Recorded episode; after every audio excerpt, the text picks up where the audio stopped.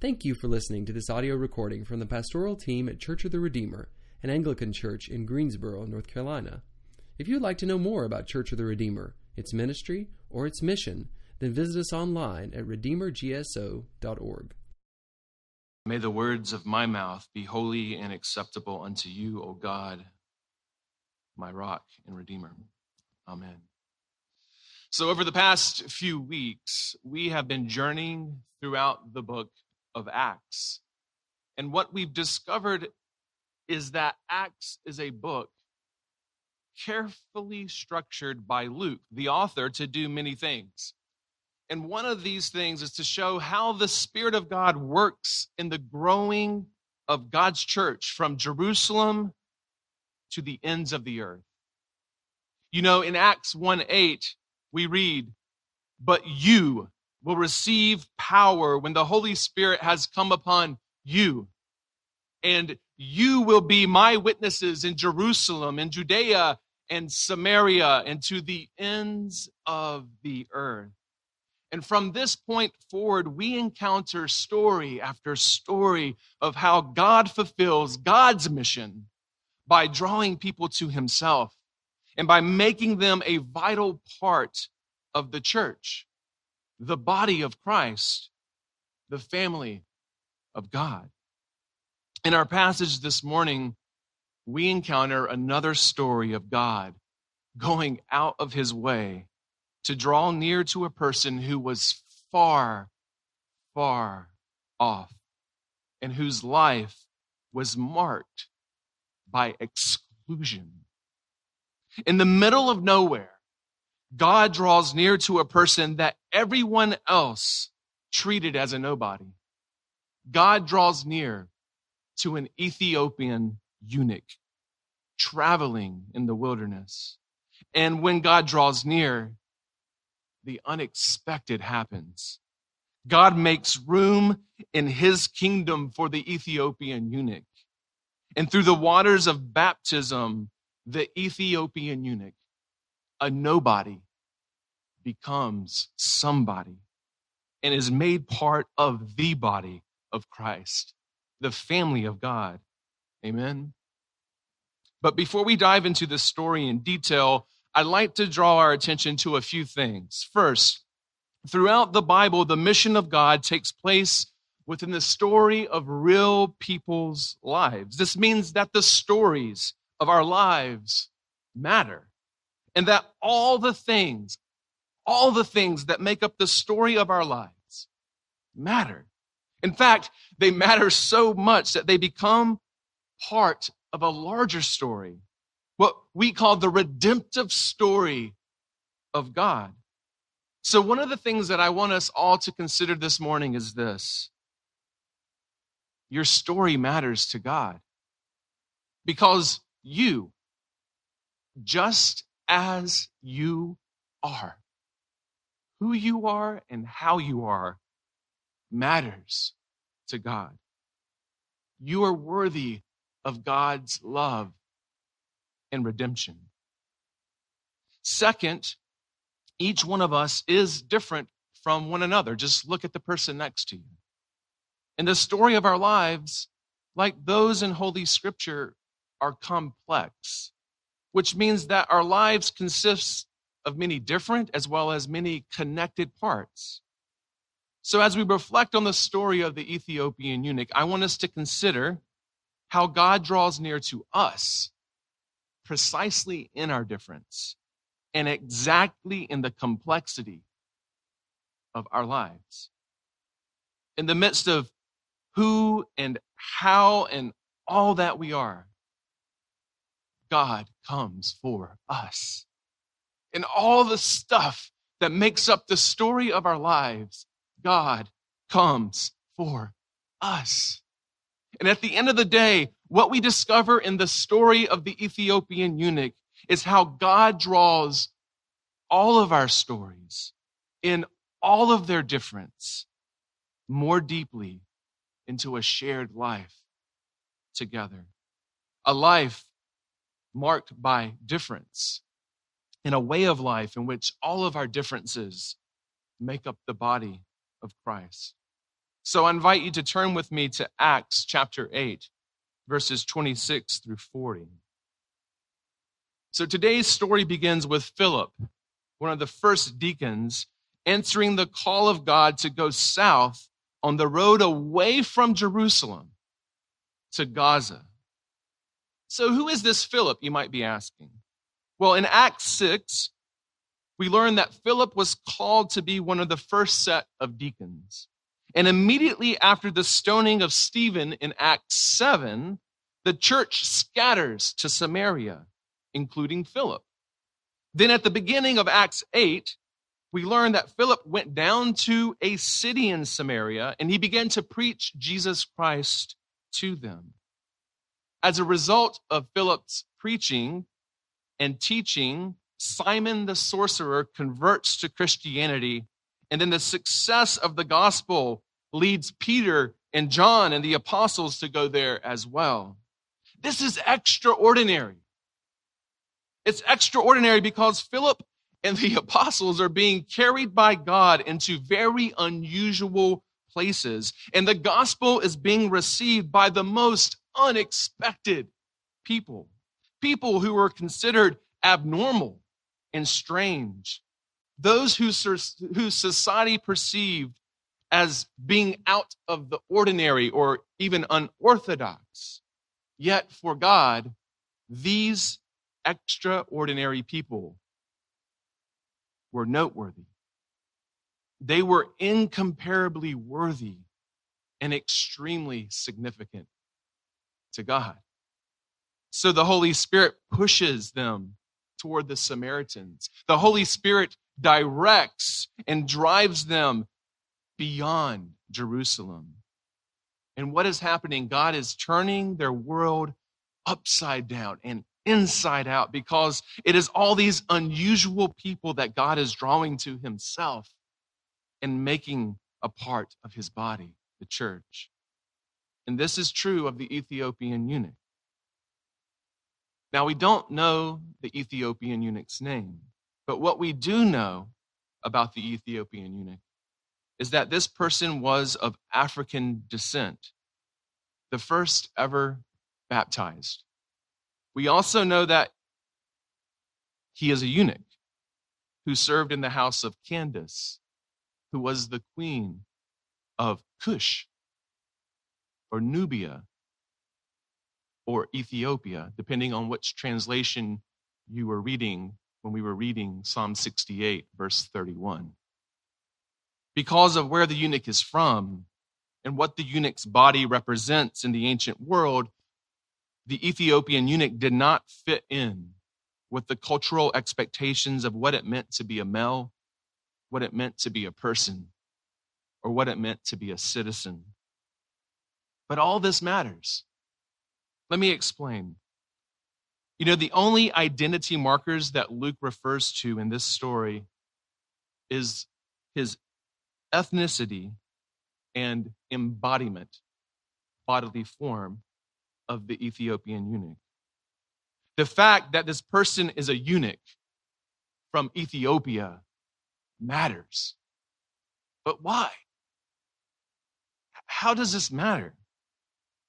Well, first, the Ethiopian eunuch is described as an Ethiopian, which is to say that where he is from matters both in his day and age as well as in ours, because where he is from actually contributes to the story that we're reading about the larger story of redemption.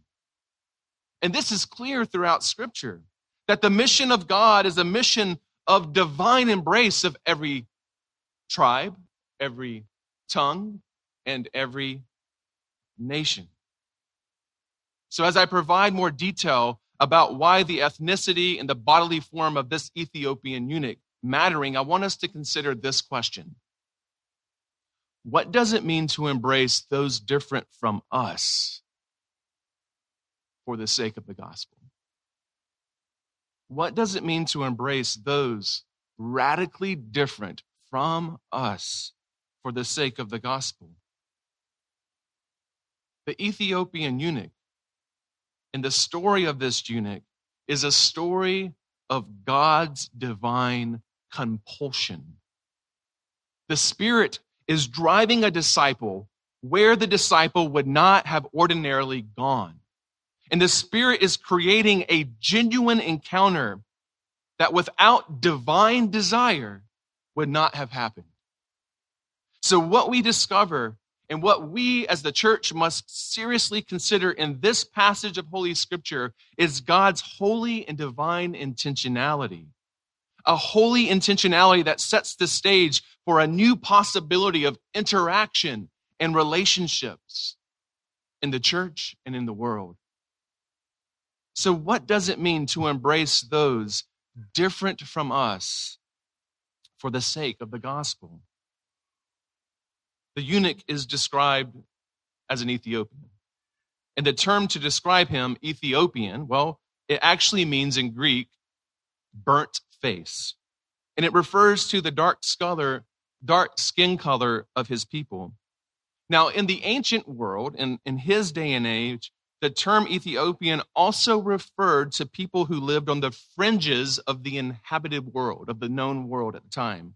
It meant that this person or these people were far off. Or as Acts 1 alludes to, these people were literally from the ends of the earth. So think of it in this way as an Ethiopian, the eunuch represents those who are geographically as well as ethnically far off.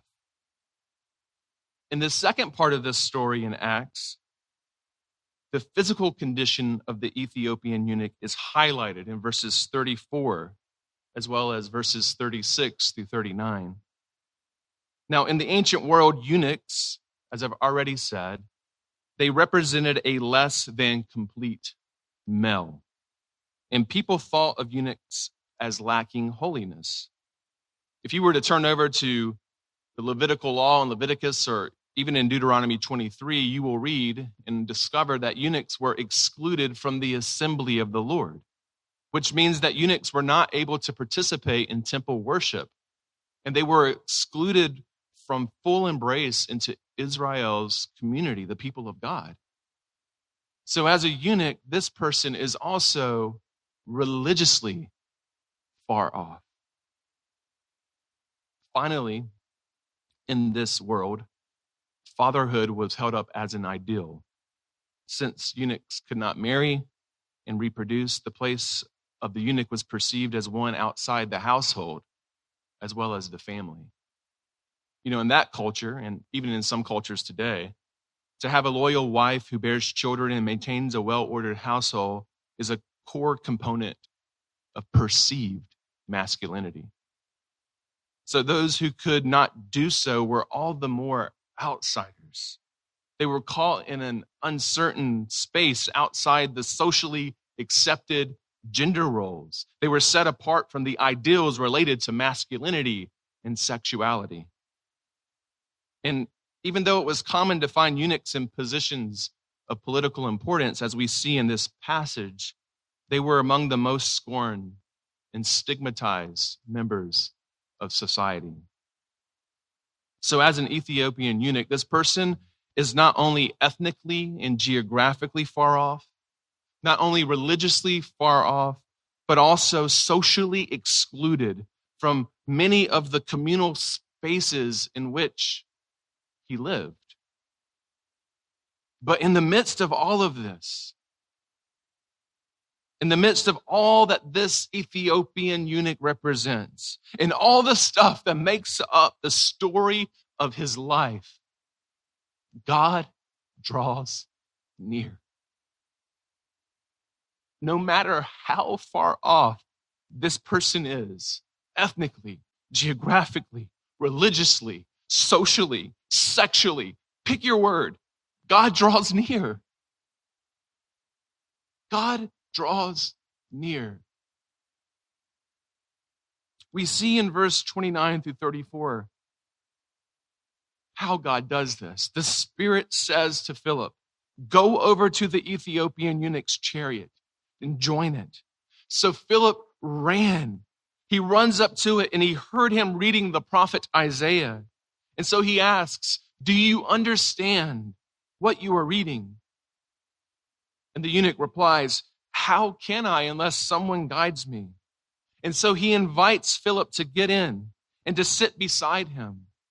Now, as a side note, I find this very interesting, particularly the Ethiopian eunuch's response to Philip and why and how it's recorded in Holy Scripture. In fact, I would argue we could do an entire sermon series on the implications about that one line response of the Ethiopian eunuch to Philip.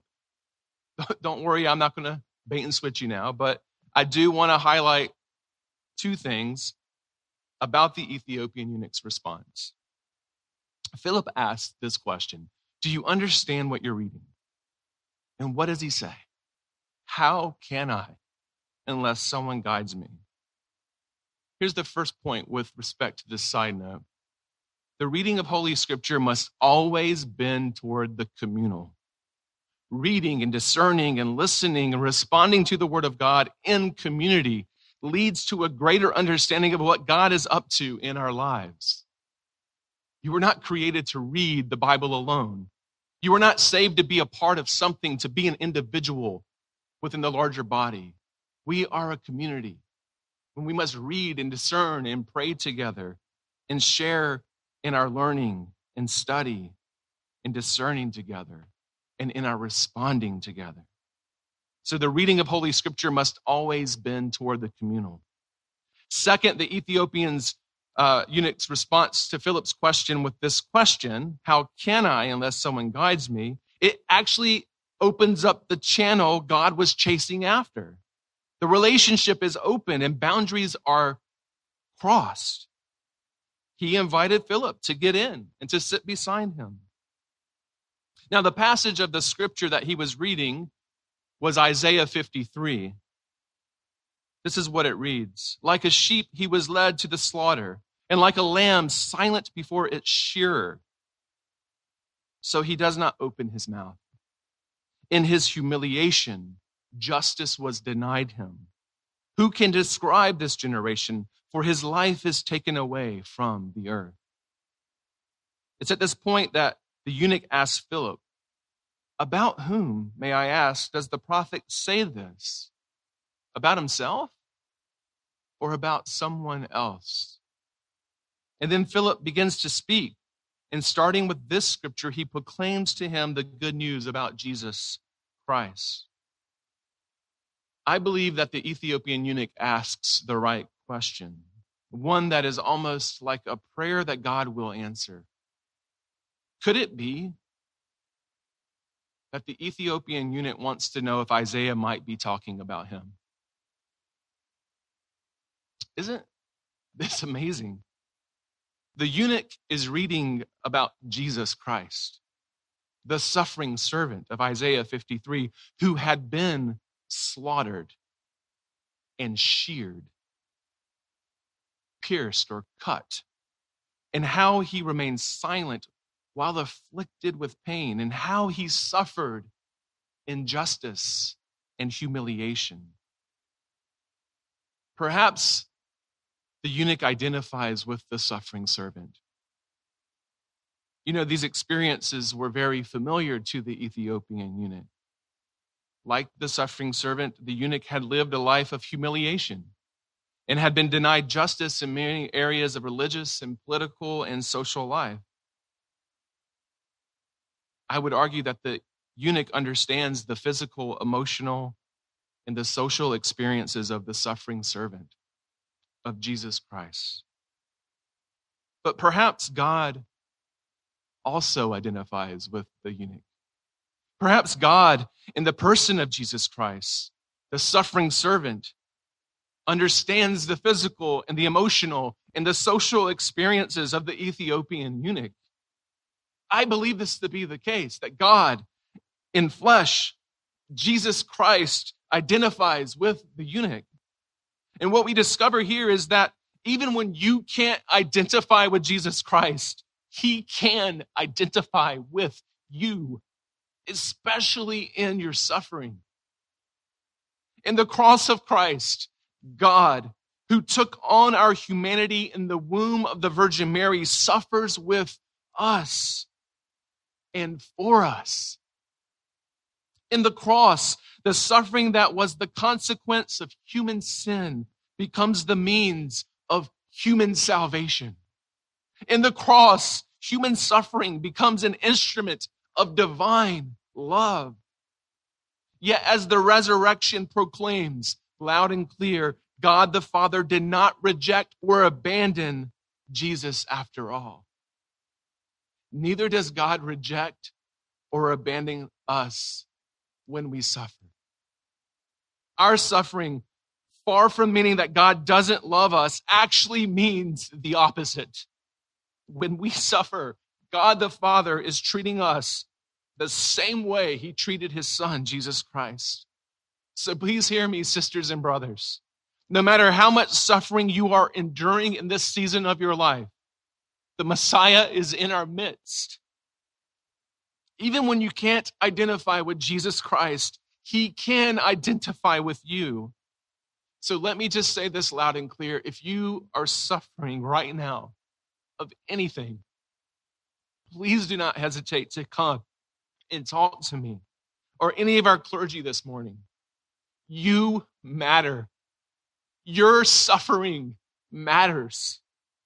And there are people here this morning who would be more than willing to sit and listen to you, to be present with, to, and for you, to pray and walk alongside you in this season of your life. You matter. Perhaps the eunuch identifies with the suffering servant, and perhaps God identifies with the eunuch. I believe they do. Now, what we see next is in what seems like a matter of seconds, God makes himself known to this Ethiopian eunuch. And through confession and through the waters of baptism, the eunuch is made part of the body of God in an everlasting way. Isaiah 56. You see, in Isaiah 56, our Old Testament lesson this morning, the prophet Isaiah envisions redemption for eunuchs. In the restoration of God's people, eunuchs would be brought within God's house and given a name. Get this, a name greater than sons and daughters. In fact, God says it stronger. I will give them an everlasting name that shall not be cut off. God's embrace of the eunuch and a foreign eunuch at that shows the promised age of restoration has begun to dawn here in Acts 8. Now the body of God will be seen where no one would have ever imagined or dared to look at the place of humiliation and pain on a eunuch's chariot, where a Jewish man and an Ethiopian eunuch is sitting side by side reading Holy Scripture together. Philip and the eunuch are in that kind of strange new unknown that surrounds divine presence where God comes and a surprising new follows, such that no one in Israel had ever seen. So the strange and the new route by God will now bind together Philip and the eunuch in a new way of life, of belonging. And what we discover in the story of the Ethiopian eunuch of Acts chapter 8 is that in God's kingdom, the criteria for inclusion and belonging among the most honored of God's people changes. In Acts 8:35 Philip responds to the eunuch and he interprets the suffering servant's identity by proclaiming the good news about Jesus. And upon hearing the good news concerning Jesus Christ, the eunuch responds with one of the boldest questions in all of God's word that the church then and now must wrestle with. What is to prevent me from being baptized?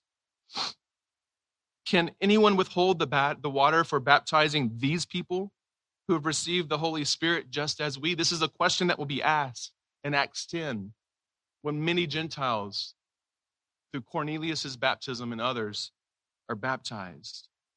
Here's the point divine love knows no limits. Divine love knows no limits. He commands the chariot to stop, and both of them, Philip and the eunuch, they went down into the water, and Philip baptizes him. And when they came up out of the water, the Spirit of the Lord snatched Philip away. That's another sermon. The eunuch saw him no more and went on his way rejoicing. The unexpected happens.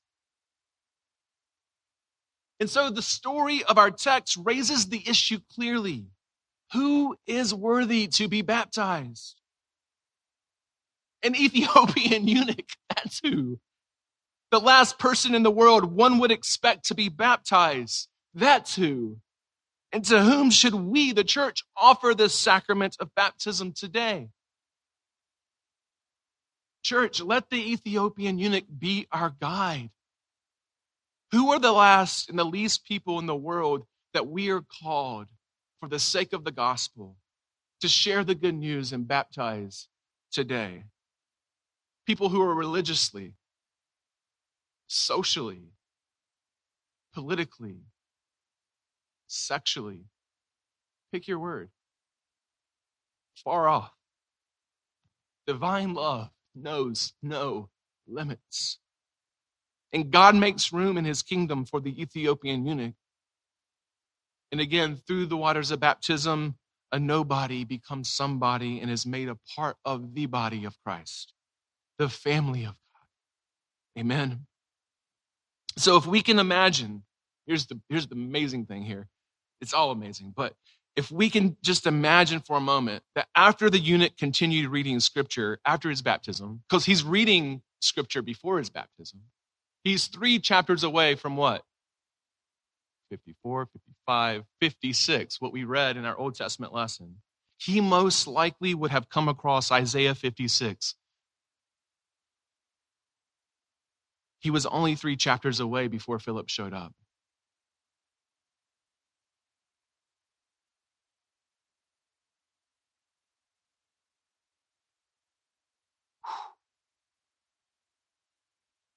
And whenever he would have come to that passage, he would realize that he is the fulfillment of Isaiah's prophecy.